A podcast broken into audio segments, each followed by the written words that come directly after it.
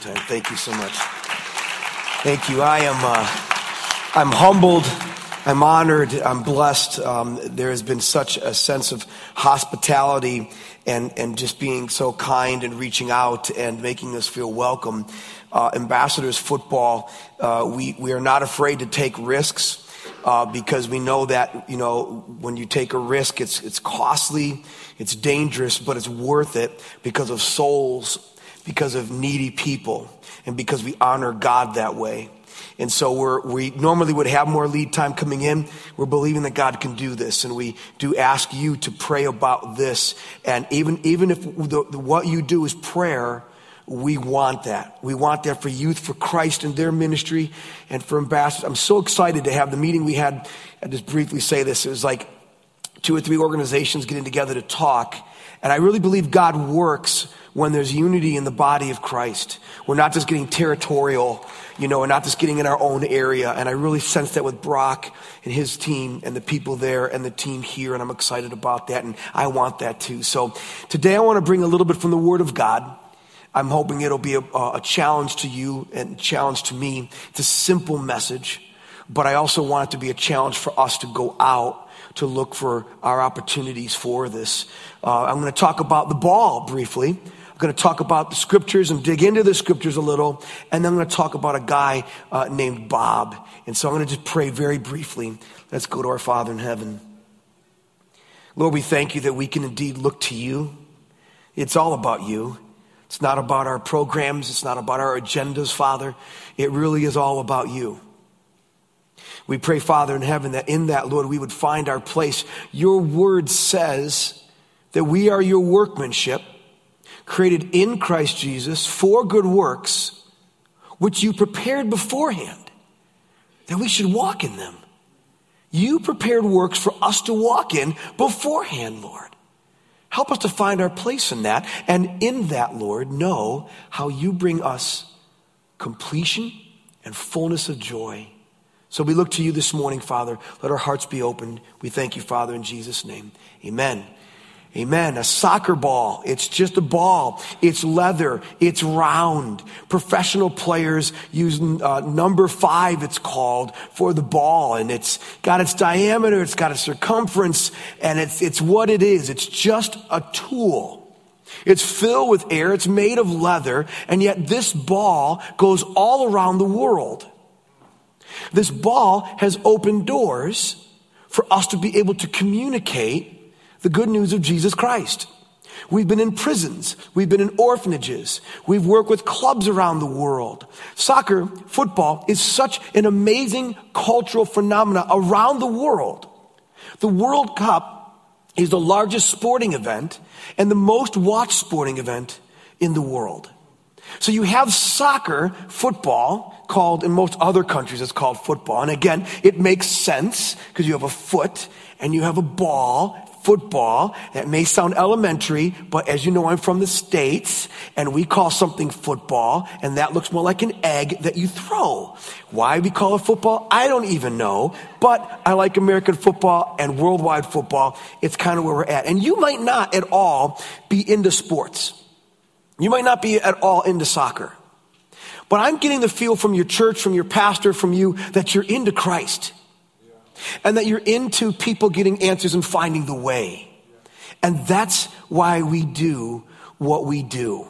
Okay? Ambassadors, we take the ball and use the Bible to bring hope and transformation to broken lives a few pictures coming up. And, and just real briefly with this, we have a couple of these represent to come up in a second here, a, a couple of prisons we work in. The ones in the top left, Drakenstein prison. Um, where there's just been a lot of chaos there, rapists, murderers, and, and thieves and the likes of that, where Nelson Mandela was held for many years.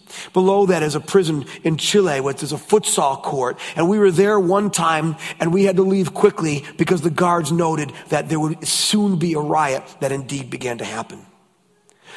The ball, with God's blessing, of course, opens doors. We will be on sandy pitches, or rather football fields that, you know, there aren't necessarily, there's not grass or what have you, but we'll just bring a ball out and hundreds of impoverished kids in Haiti or in South Africa will come out and start playing because they want to play and have fun. The picture there of a child with a ball that is a bridge for us to that child with prayer in the Lord's blessing. And again, I say, you may not be into soccer at all. That's okay. What is it that you are, that you're into, that is your gifting, your talent, your passion, your thing, that from that thing you will reach out to people here or around the world? Soccer is one picture of that.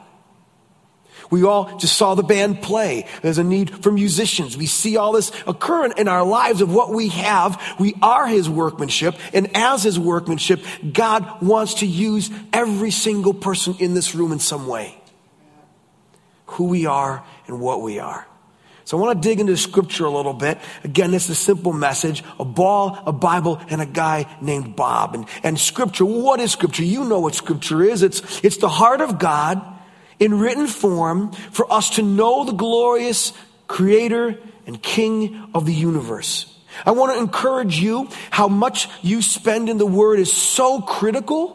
It says, if you abide in my word, you will truly be disciples of mine, and then you'll know the truth, and the truth will set you free.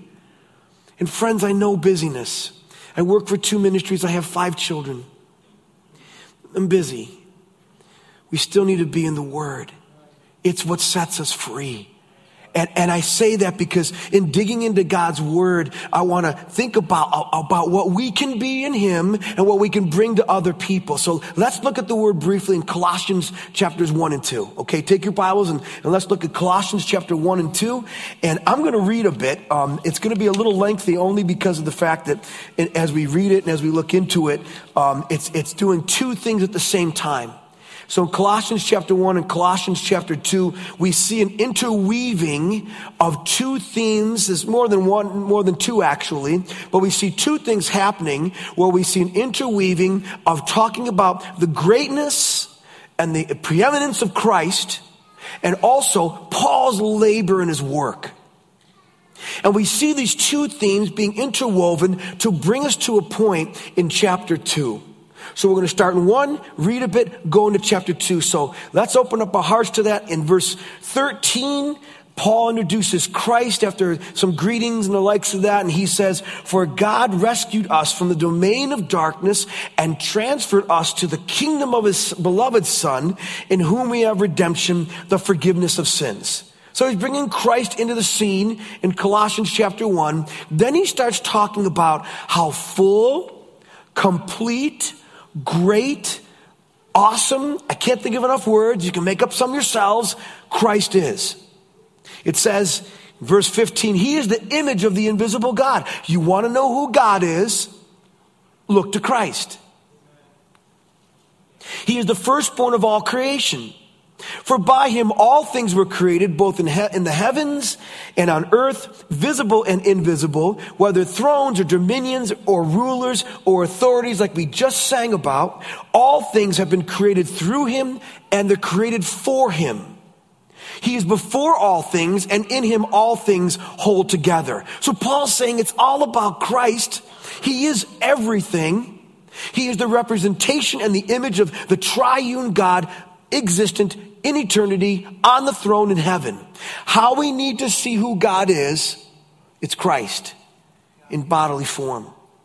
So he really exalts who Christ is and going on and talking about the relationship to the church in verse 18. I know I'm going quickly. It's drawn to a point in chapter 2. Verse 18, he is also the head of the body, the church, and he is the beginning and the firstborn from the dead, so that he himself will come to have first place in everything. For it was the Father's good pleasure for all of the fullness to dwell in him, and through him to reconcile all things to himself, having made peace through the blood of his cross. Through him, I say, whether things on earth or things in heaven. And he continues to talk about Christ. Then he starts bringing in his ministry. He talks about his ministry in verse 28. He says, And we proclaim him, admonishing every man and teaching every man with all wisdom, so that we may present every man complete in Christ. For this purpose also, he says, I labor, striving according to his power, which works mightily within me. Chapter 2, verse 1. I want you to know how great a struggle I have had on behalf of you and for those who are at Laodicea and for all those who have not personally seen my face. So, on the one hand, we're talking about the greatness of Christ. Then Paul introduces his labor.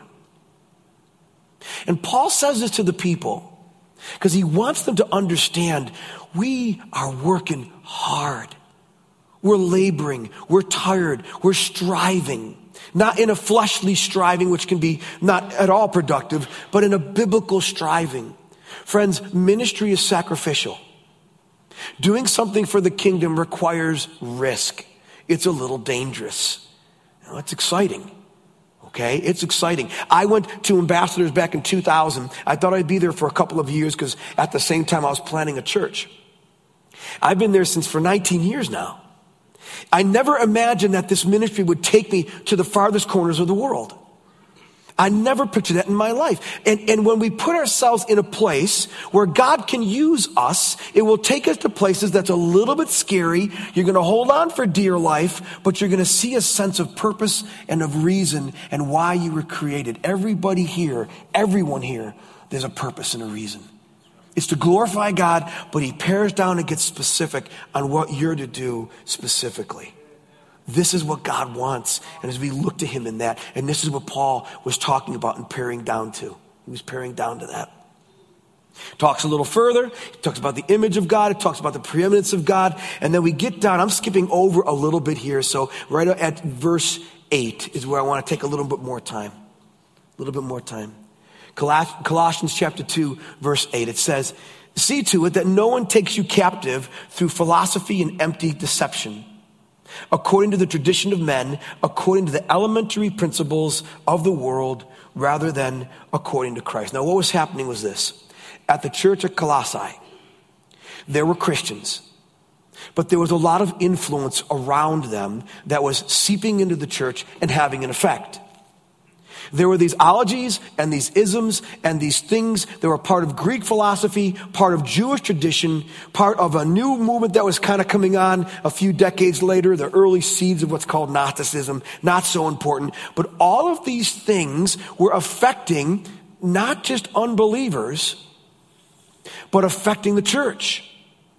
These are children of God, saints of God, sons and daughters of the king who were hearing these things seep in. It was empty teaching. It's not unlike what Paul had to do when writing to the Galatians. Great book. He's writing to the Galatians, one set of cities there, because they were also having something like that happen, where it was Jesus, but the Judaizers were saying, oh, you also need the law. To be right with God, yes, you need Christ, but you need the law as well. And Paul was adamant to communicate to them, no, no, no, no, stop right here and now. That's not the gospel. The gospel is Christ only, Christ everything. It's all about Him, as you know, the way, the truth, and the life. And so Paul was speaking to the Galatians about that. He was saying very strong words to say, look, if anyone, if I or if an angel of God were to bring to you a gospel other than what I have given to you, let him be accursed. Let him be anathema. Let him just be, go away. He esteemed the gospel so high, the truth of salvation to have God be our Father so much that he said, even if I were to go back on what I've taught you, I should be cut off. Well, the same thing was going on in Colossae. These isms and these ologies were seeping in, and the people were beginning to think that they needed something more than Christ. And friends, this was the church. This is the body of Christ. And this is why God gives you pastors and elders to protect the church from teachings that can come in that can seep away what Christ has done for us. And we have to be cautious on our guard. And that doesn't mean we just shut everything down and question everything. We're not saying that. But we know we have an enemy that likes to plant seeds and bring confusion and doubt and fear and just take away the power that God wants us to have. He wants us to think we need something more. And that's a very dangerous thinking. We see this in the world. The world says you need this money or sex or position or power or whatever. You need this. We get tempted with the idea that the grass is greener over there. And from the lack of being on that field, we lose contentment. We see Paul writing to the Philippians in a third book while in prison. And yet that book is called the Book of Joy, where there's more references in that book uh, in terms of joy or rejoicing. Rejoice in the Lord always. I say it again, rejoice. There's more references in that book about joy from Paul than any other of his books. And yet he's in prison. He is being kept from following the dream that God put into his heart for a season. And yet he says, no, my imprisonment means a furtherance of the gospel. He had perspective. When we have the God perspective looking down on our circumstance, we can look at our circumstance and say, wait a minute, you're in control, God. I'm not just going to wait for the grass to be greener on the other side. I'm not just going to look for that something else. And when that something else happens, then I'll be complete. Now, it's not like this couple here. They're looking forward to a nice summer. There's nothing wrong with that. You want to have a, a, you know, a summer, as was mentioned, that's, you know, maybe a quiet summer.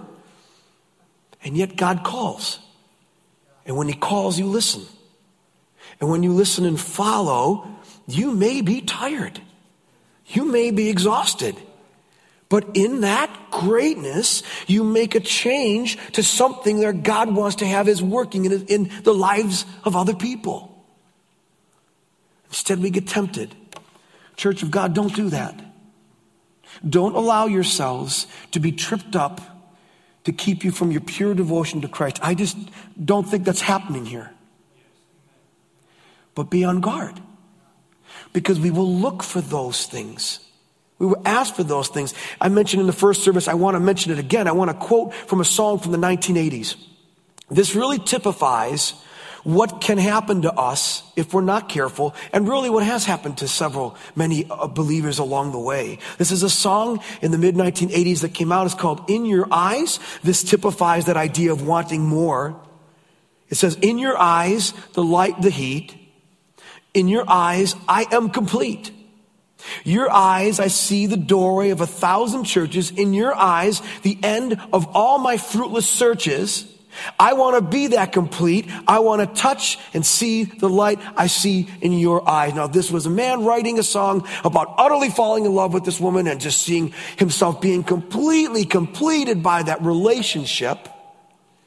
And to find out the writer, multiple relationships and misery and sorrow communicated in other songs and just a, a, sadness of brokenness and broken relationships after that, that, that song. That's exactly what's in the world. And that's what we could be tempted with too when we think that we need something else for us to have peace and joy. Friends, it's not that. It's not a bigger ministry for this guy. It's not that person over there. I said in the first service, I say it again, might pertain to younger people a little more, but maybe not. And that is guys and gals make horrible gods. There is only one God that will fill only that place in our hearts. And from that filling into our hearts, we then have a sense of completion. No man or woman or person or ministry or whatever it is will bring that sense of completion, that needing of something else, which Paul is addressing here. So he says in verse 9, for in him all the fullness of deity dwells in bodily form. One statement, in Christ, all the fullness of who God is, is in verse 9 and it's in Jesus. And then he brings verse 10. And verse 10, friends, is good news. Okay? Verse 10. And in him you have been made complete. Different versions say it different ways. You have fullness, you have wholeness, you have whatever you want to call it. It's saying that in him we have it. The Greek here speaks about something that happens in the past one time. It's not something we have to develop to or work harder at or strive on a treadmill or perform more and more and more through the performance. And from that, we will then have this sense of completion. It's in Christ right now for everybody here. And that's great news because it's not an issue of your circumstance. It's an issue of your God. Friends, I've talked to too many people. I've seen too many testimonies, too many of, of the brokenness of the body, which Jesus can heal. Fine. But the brokenness of life, brokenness of the body, uh, uh, uh and, and God just saying, no, it won't be in you having what's traditionally called a normal life that will show completeness. It will be what I do in you. There's a man, I, I did not bring him up in the first service. You may have heard of him. Um, I always mess up his last name. His name is Nick Vujicic or something close to that. He was born without arms and born without legs. He's one of the greatest speakers, one of the most content people. I, I can honestly say I probably looked at, if not hundreds, dozens of his pictures, and he's always smiling. He has a slight appendage at the bottom of his torso. It's a little bit of a foot. And he uses that to be stable when he's placed upon a table. He talks about the bullying that he had in his life and the loneliness and the suicidal thoughts that he had being raised in a Christian home. And how resolving that God made him this way, he can have contentment, he can have joy, he can have peace, he can be used of God in such ways that thousands upon thousands of people are watching him and flocking to him because of the fact that it's about what's happening in the heart, not in the circumstance. He didn't need more. And God's, you know, God, He's amazing, okay? Nick is married. Nick has natural children. Nick surfs. He scuba dives. I haven't done that kind of stuff. This is what I'm saying. He wrote a book, Life Without Limits, and he uses the word limit as spelled limb, limits, without life without limits. And it's the whole point of the idea that your circumstances do not dictate what you are in Christ. It's Christ. It's Christ. And because of that, we look and we see we can have hope. We could be used. Friends, I'm not sure if I mentioned this service. I've never played soccer. I work for a soccer ministry. It's been since 2000. I've never played. I'm just really excited about what happens in the ministry. I believe in what we're doing. I have my gifts, I have my weaknesses. You have your gifts and your weaknesses. What is your soccer ball? There's nobody in this room that can say, I don't have something. If you have five loaves and two fish, he'll break it, he'll use it. You may say, well, I don't have that outgoing personality, or you don't know my past. I don't. Jesus, by the blood, covers it.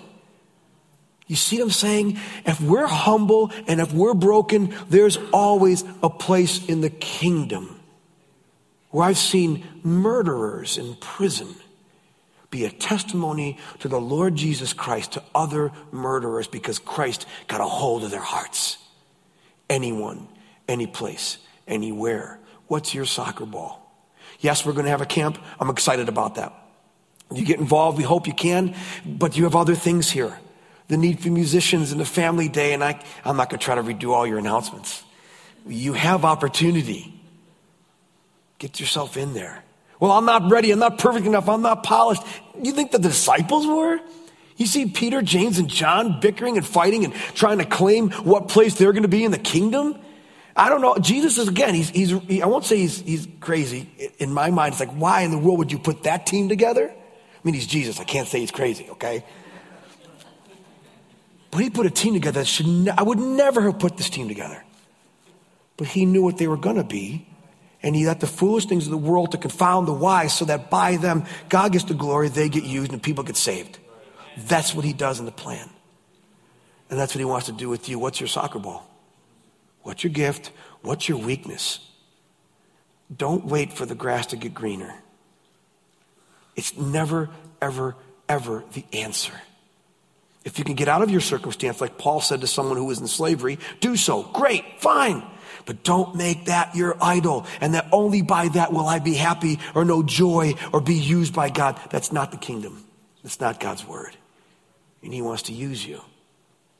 And he wants to use you for guys like Bob. I'm going to close with this story, and, and I thank you for hearing it out. We met Bob. Um, actually, my wife met Bob. My wife just became an occupational therapy assistant. Um, our kids are all older now, and we decided to go this route. And, and in her last few weeks of studies, uh, as she's doing a practicum, she met this guy named Bob. And Bob was about 48 years of age. His arm was in a sling, and he has aphasia, so he can't talk and get the words out in a way that he would like. Uh, he would stop at the end of a sentence and find the word. He knows it. He just can't get it out on his lips because of the strokes that he had. And Elizabeth, my wife, wonderful wife that she has, caught that. And her tenderness and God's blessing just kind of focused in and she helped him with the sling that was in pain that nobody else was able to, I don't know, connect up with or see, whatever. Um, and, and that started a conversation, which brought more conversations, which brought relationship, which brought relationship into our family. Now, we haven't done everything right in ministry, but once in a while you do a few things better. And this is one that I am praising God for because it touched our hearts. We started bringing him into our home. We started bringing him to our church. Elizabeth championed him in terms of the issues of taxes and the issues of other medical help and whatever else can be done and respect and trust is being built. And it, you know, it's just not a, it was not a natural relationship. We were a homeschool family and this was a truck driver and he's been divorced and we pushed marriage and, you know, and you know what? Who cares about the past? Because God, God is, sets us to the future. And so this wasn't something we would necessarily look down. We, we want to minister to any however God would. And he did here. And we became friends with him. He became friends with us. He started attending my church. He was involved. We, we interacted with him, but we weren't sure about his salvation. We got to have conversations with him. At one point, he started taking communion because he hadn't before then. And that gives us opportunity again. Bob, which actually he wanted to be called Robert. So, Robert, I noticed you took communion. You've been taking it now. Tell us what's about that. And he turns and looks at me and says, I believe in the Lord Jesus Christ. And some things were happening in his life that we weren't aware of, but he had some other friends that afterwards we had talked with them. And he said, Yeah, ever since he found God, he needed to go to church and, and things along those lines like that. Four weeks ago, in God's sovereign, beautiful, sweet plan, he was found in his wheelchair and he entered into eternity. We had a year with him. Um, we weren't expecting a year with this guy.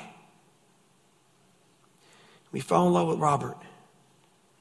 We laughed with him. We cried with him. Elizabeth really worked with him. We didn't know he was going to pass. God knew he was going to pass. God chose to bring us into his life for a year. We didn't know that was going to happen. To be used by God is both a scary and wonderful thing. I'm nothing special. We're just people. We've got our mistakes, our sins, our brokenness, our errors. We're people trying to figure some of this stuff out. When we look to the Word of God and see in Colossians 2.10 that we are made complete, we don't need to be paupers. We don't need to be beggars. We just need to be what we are. Saints, who, yes, who have a history, but now God's changing and transforming us. And from that, there will be other Roberts in the world that we can affect. And we have no idea what God's plan is in terms of when it's time to say it's finished and the door's closed and eternity is now set into motion for this man. Robert probably may have had more effect on us than we had in Robert. And that's a good thing. We did the funeral, the memorial service, and by that, others came out of the woodwork. We got to know more about Robert. Things we hadn't, we had wondered about, we didn't know. And we had heard uh, just of his brokenness of the past and the divorce and, and living in, in foster homes and in a boys' home and, and just, just this mess of life. And at one point, he was committed to the Lord as we understand it. But life and its circumstances pulled him away. What did God do? Give him another opportunity. This is the nature of our God. And he looks to use us, whether it's a ball or a wheelchair, whether it's with legs or without. This is the goodness of God. We are complete. Brothers and sisters, right now, God's word says you are complete. It's as much as if you are saved, you are complete. What happens is our brain has to catch up to that. Amen? When he declares it, our brain can catch up to that as we imbibe in the Word of God and soak it in and drink it in and get to know it and, and make that decision to do so. From that, we can know that completeness, begin to continue to move on a process of wherever we are at, whether we're just starting to get stable, whether we've been at this in full maturity for many, many years, and yet we know there's more out there like us. This is the message. God fixes us, and from that, we go and fix others. And this is what He wants in our lives.